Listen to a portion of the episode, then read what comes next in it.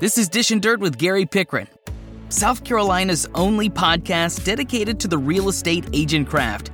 And now, the host of Dishin' Dirt, Gary Pickren. Welcome back to another episode of Dishin' Dirt. I'm your often opinionated but rarely wrong host, Gary Pickren, coming to you from downtown offices at Blair Cato Pickren Casterline in Columbia, South Carolina. One of our six offices. It also includes Chapin, Camden, Columbia, Lexington, Spartanburg, and Greenville. So don't forget we have all those other offices.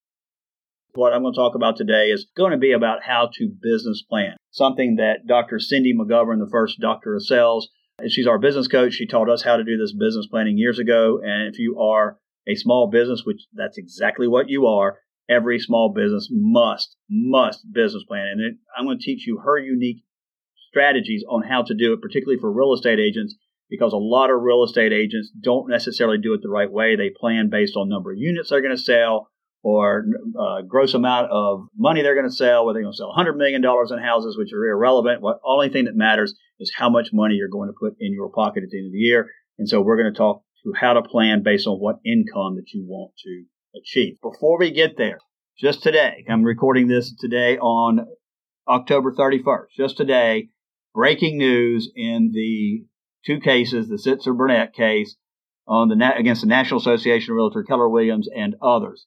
This is a case where the plaintiffs allege there is a conspiracy amongst the National Association of Realtors and several real estate agencies, including Anywhere, Remax, Home Services of America, and several others, to set a commission rate at 6% across the country for every agent. Now, I know as well as you do that's complete garbage. There was no conspiracy, there was no meeting of the minds of people getting together, but somehow they were able to convince the jury, I think a lot by paying on, playing on emotions and greed, to convince them that plaintiffs from Missouri were somehow overcharged real estate commissions through some type of conspiracy.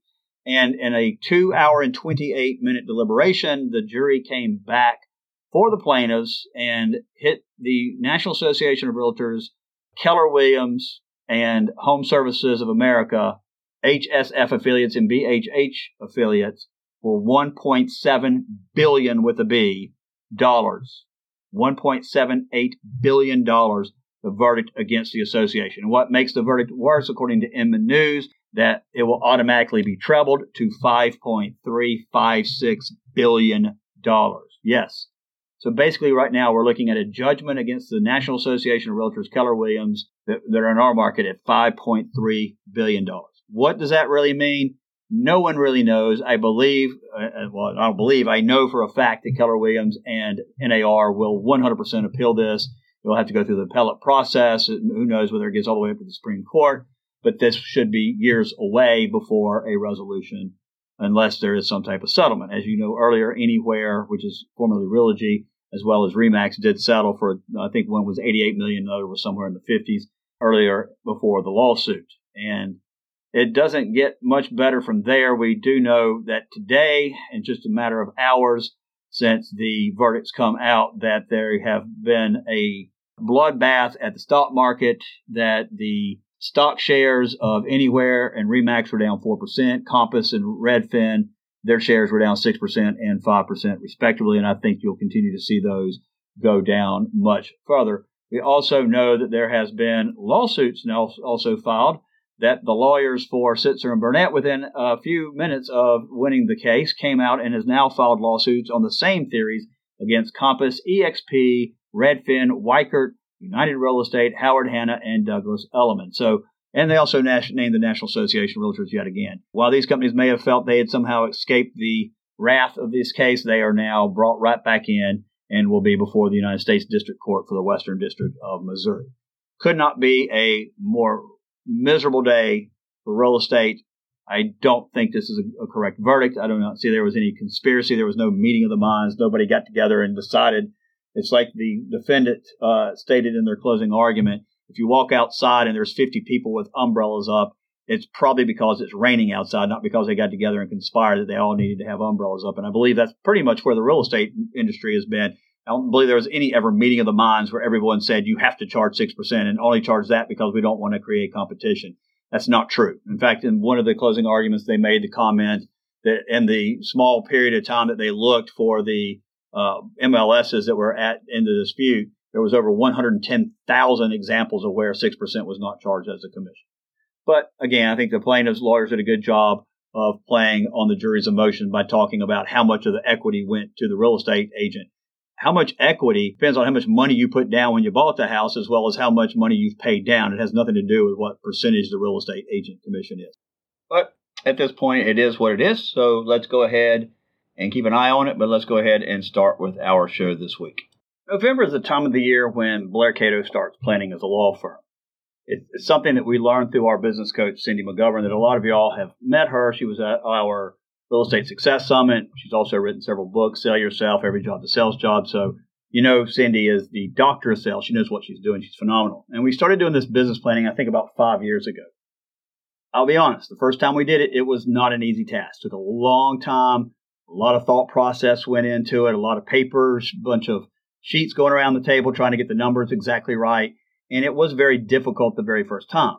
But now we are able to use what we created last year and the year before and work off that form and just add our current numbers to it. And it's quite easy to complete. I think the first time we did it, it took the better part of one day. And now we can do it by an hour. So it's not a very difficult process once you understand the process and once you decide on how and what information you want to compile. So what I'm going to do today is kind of talk to you about what we do and how I think y'all can do the same thing to get your 2024 planned in the manner which you need to. And believe me, business planning is absolutely vital. If you don't know what your goals are, you don't know how much it costs you each month to be in business, if you don't know what your revenue should be each month, if you don't know whether you're going to make money in January or February or you're going to make all your money in June, I don't know how you effectively can run a business. And you need to understand, even as a single agent, you are running a business. Whether you're a team, one agent, whether you do five closings a year or do 500 a year, you're still a small business owner. And small businesses fail at a tremendous rate in the United States. So how do you become somebody that's not one of the statistics and fail is that you have to plan and you have to understand what your business is, what it is not, what your costs are, and when those costs are going to hit you so that you can effectively plan. If you know you're going to have a big level of costs coming out in June and you have a nice paycheck in May, you don't want to go spend all that money knowing that in June you're going to have insurance or a payment for a marketing event or whatever. You need to be able to plan those out so that your money doesn't become an issue. So let me talk a little bit about how we do our planning and, and some of the items that you might want to consider when you look at. So if you haven't planned before, now's the time to start doing. If you've planned in the past, you want to pull that material out that you've used in the past and let's start putting together our plan. Hopefully this will be very helpful to you since it does come from Dr. Cindy uh, McGovern. She taught me how to do this on our scale and I'm basically just taking her information and trying now to apply it to what you do. And after all, as I said, she is the doctor of sales. So she has a PhD in sales and she really knows what she's doing. So before you get started, I think what you need to do is start gathering some information. And most of what you need to gather are statistics, numbers. We need your numbers of 2022 closings that you got, uh, the number of 2023 closings as well. You want to be able to break the 22 and the 23 closings, not only uh, in the numbers that you have, but you're going to want to be able to break those down by types, buyer side, seller side. You're going to want to be able to break those down by when you did those closings as well. Uh, you need to look for how much money you made on each of those transactions, how much money you made for the, for the year. You want to look at how many transactions you did. You need to know your expenses by month for 2022 and 2023. You're going to need a couple of calendars because what I'm going to show you how to do here is going to be pretty easy to do, but you need a calendar to kind of mark it out to help you uh, visualize it. You're going to need a calendar and then you're going to need access probably to a type of spreadsheet. I like to use Excel. It's very simple but any type of program like that. So what we're going to do is you're going to start by evaluating your 2022 and your 2023 so that you can start creating your 2024 numbers. And what we suggest is on a calendar, pull out a calendar, 12 month calendar, place on the date of each day that you did a closing, that closing. You can identify it whatever way you want to, closing number one, closing number two, or Jones closing, or 104 Smith Street, whatever you want to do. Just get that closing on the calendar for the date of which you closed it. Now, beside that, put a B or an S for whether it's a buyer side or a seller side, and then put the total commission. Now, personally, I think if you're going to put commission down, it needs to be what your gross commission was, or your net commission was, not your gross. Because it doesn't matter if you made a $6,000 commission if at the end of the day, after you pay your commission split with your brokerage, you only made 4000 you need to put 4000 because that's the money that's coming to you.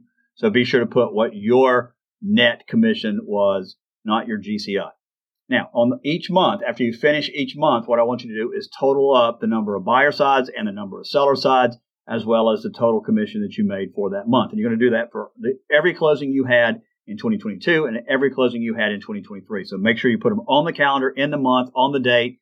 You did the closing, whether it was buyer side, seller side, how much the commission was to you that you netted. And then at the bottom of that calendar page, put the total number of buyers, the total numbers of sellers, and the total amount of commission that you made on each one of them. The other thing I would tell you to do at this point is now you want to divide the total commission by the number of transactions for that month. So if you had uh, two transactions and your total commission was 12 grand, you know that you average $6,000 per transaction. So you're going to put an AVG $6,000 so that you know that month you average $6,000 per transaction. If you would like to, which I hope you would do, is break it down a little bit further, is break it down by the number of buyer sides, the number of seller sides, and then what the total commission was for buyers, what the total commissions were for sellers that month, and then what the average was for each one of those. And you want to do that for all 12 months, and you want to do that for all of 2022 and then all of 2023. At this point, what I want you to do now is just spend some time looking at it. Look at what you got. You can truly start seeing some patterns there. You might see that, wow, I don't really do a lot of closings in January and February, but my March is, is always, these two years has been gangbusters.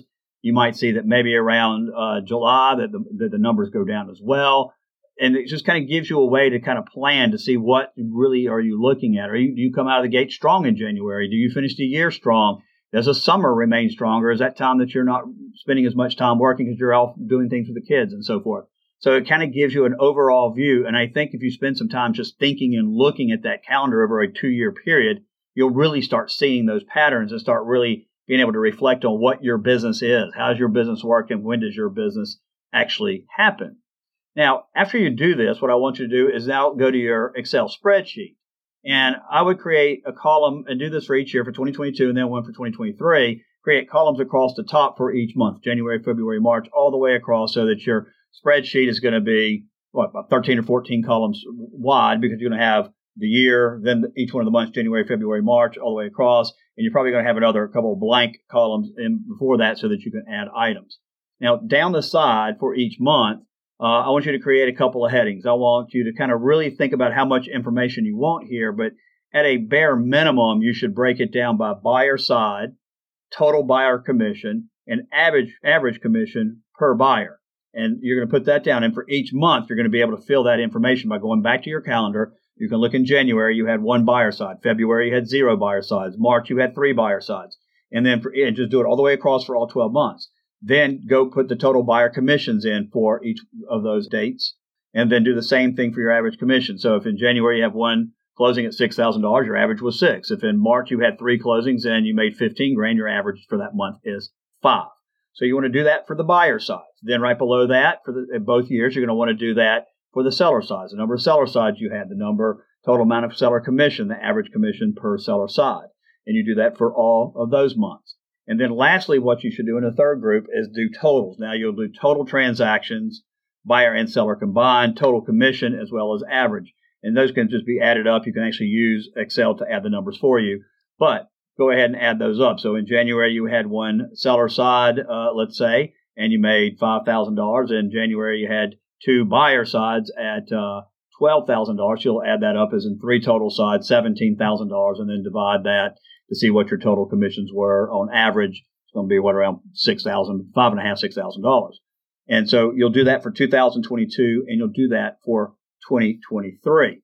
And the reason you want to do those two months is it kind of starts again showing you some, some hopeful patterns that you can see. And at this point, what I would want you to do is to really look at the spreadsheet again and see those patterns, see where the money's being made. What months are the money, is the money really coming in? What months are the lean months? Is there a pattern? Is, was 2022 lean in January, but 2023 was great in January. And sometimes you might find that there is no pattern, and that's okay.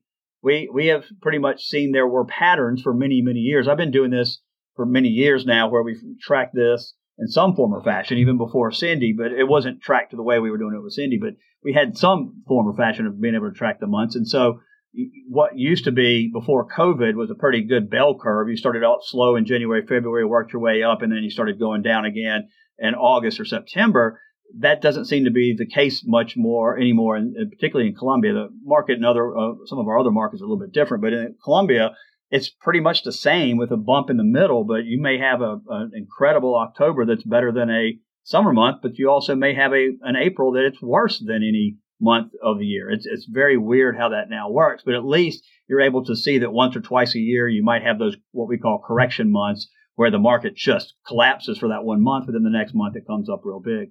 So you can really learn a lot by really studying and looking at those figures. Even if you're not a numbers person, and I'm not really a numbers person, just being able to see those numbers helps you visualize it and see that there are some patterns and things uh, that you can recognize. The other thing you might want to do if you're so inclined is to try to do this for at least the last four years. I think if you get back prior to COVID, it might be a little bit out of whack. But if you start in 2021 or 2020 and maybe have three or four years, you're going to see that 2020 is all kind of crazy with numbers. But you can kind of see a pattern there and you really get a good idea of what your businesses look like over the last four or five years. The more information that you have on this spreadsheet about your revenue over the years and per month and per transaction and average per transaction, the better you're going to be able to be at planning your business, planning your money flow, and creating a more sustainable, scalable business. And it, but understand at this point, all we've done is we've created a snapshot of your revenue. We haven't truly looked at what you're making. We're looking just solely at your revenue. So the information you have before you is only going to be as good as the amount and types of information you put in it. Revenue to me is only half the picture. It's not the whole picture. So at the same time, I think it's now time to create some information about expenses. And so right below where you have your revenue totals for 2021 and 2022, and you got them all totaled up there for each year, I think at the point where you need to do now is now do a section in the spreadsheet for expenses and you do it by month the same way. And if you have your spreadsheet out, you should know pretty much per month what your expenses were. If you don't have them broken down by month and you have them broken down by year, you can at least divide them out by 12 and do an average across for each month. So if you know you, you don't really track it month, but at the end of the year you had $36,000 in total expenses, then take $3,000 and put it for each month again, the more information that you can have that you can separate into the appropriate months, the better off you're going to be. The other thing that I like to do at our firm is I like to pull out certain big items and particularly items that fluctuate for us so that I can kind of gauge those items individually. And so for us as a real estate closing firm, I pull out our abstract cost and I also pull out our total payroll each month. So I have separate items and expenses. I have my total expenses per month, but also have an item for payroll and also have an item for how much we spent for outside title abstracts. And what we were able to find out during the uh, slowdown last year in 2022, around August, is that we were spending a lot of money on outside title abstractors. And so we figured out economically it was better for us to hire another or one or two abstractors in house and keep that business in house and cut the amount of money we were spending with outside uh, abstractors. And it saved us a lot of money, which was able to save us a lot of jobs, and we didn't have to lay off hardly uh, really anybody. So it was a good move for us. And those are the kind of things that you'll start seeing with the more expenses that you separate on your spreadsheet. You might start realizing that you're spending a lot of money on certain items that you really didn't need to spend. So at this point now, you should have a good idea uh, because you can take your revenue and now you've added your expenses, and then the final line item you're going to have are, is your totals, and you can pull that number from total revenue in 2023 for each month, pull the total uh, expenses for each month for 2023, subtract one from the other, and it will tell you what your net is for each month. And now you're going to look at it on a 12 month basis, and you'll be able to see that in January I only made five grand, but in uh, maybe April I made 25 grand, and I've done that a couple years in a row where I've had that big change in, and income. So now that you really know where your money is going to come from and what months it's going to come in, you can start planning financially a lot better.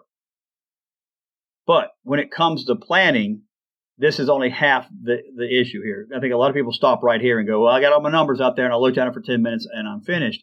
Again, you need to spend a lot of time really looking at those numbers and seeing what you can find inside the numbers. But it's also the time that you now start to plan. We need to plan for next year. And I think a mistake that a lot of agents make is that they want to plan based on either I'm going to sell 47 units next year, or I'm going to do uh, 50 million dollars in sales, or I'm going to do 200,000 in, in, G, in gross commissions.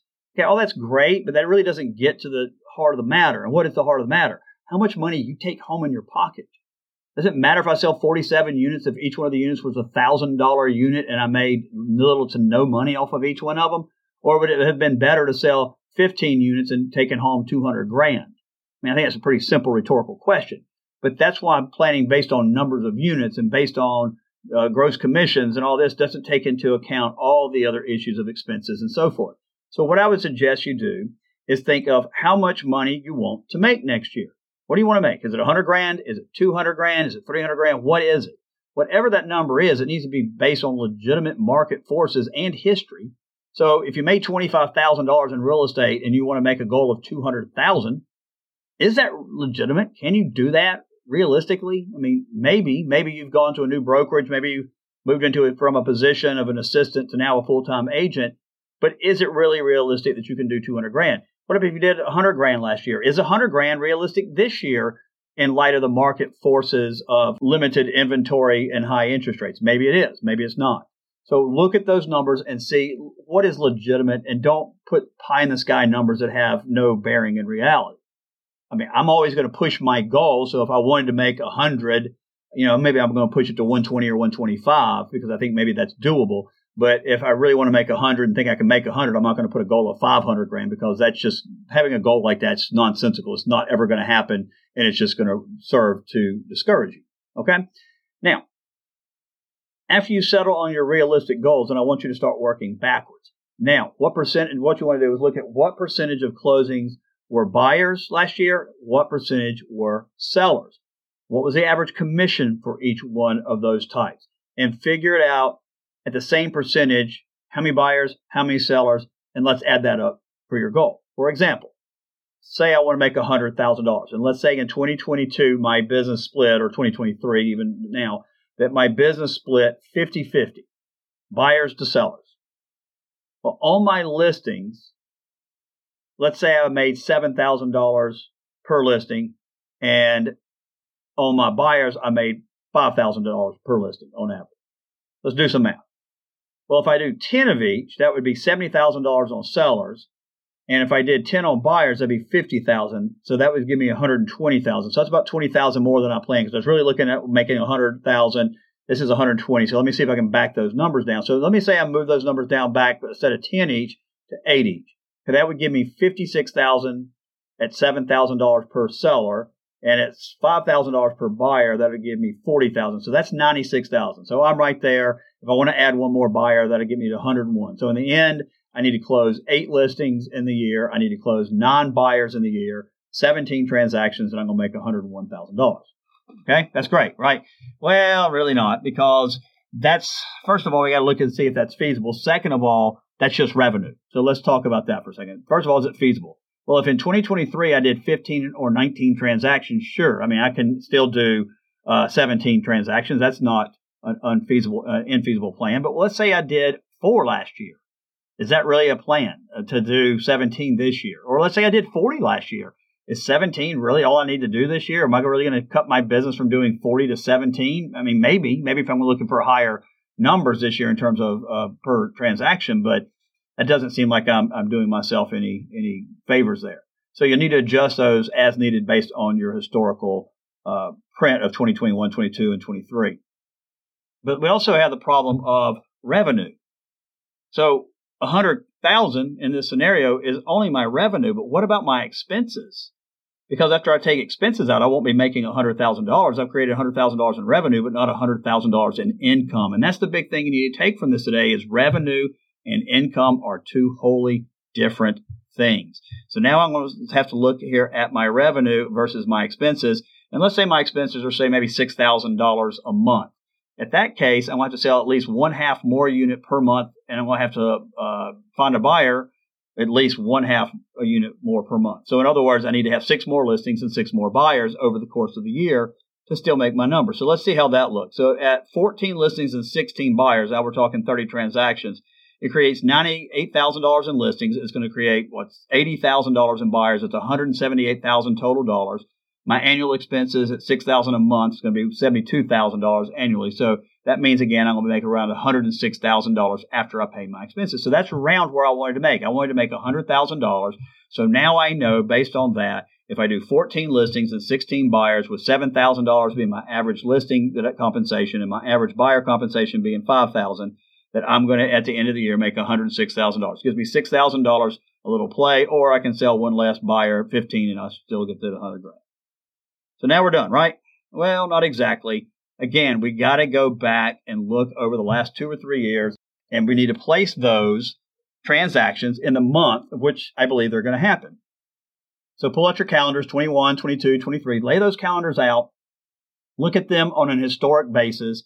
If you sold one listing in January and February each of the last two years, then is it likely you're going to sell three deals per month for a total of six in those first two months? Probably not. So use that historical data and determine which months we believe we're going to sell these listings and what months are we going to do these buyers and do the best you can. Now, I understand it's very flexible, and, and some months you may have a year, you may have a good January, and you may have a terrible January the next year. But if you're looking over 2021, 22, 23, and you're looking over those couple years, you might start to see some patterns.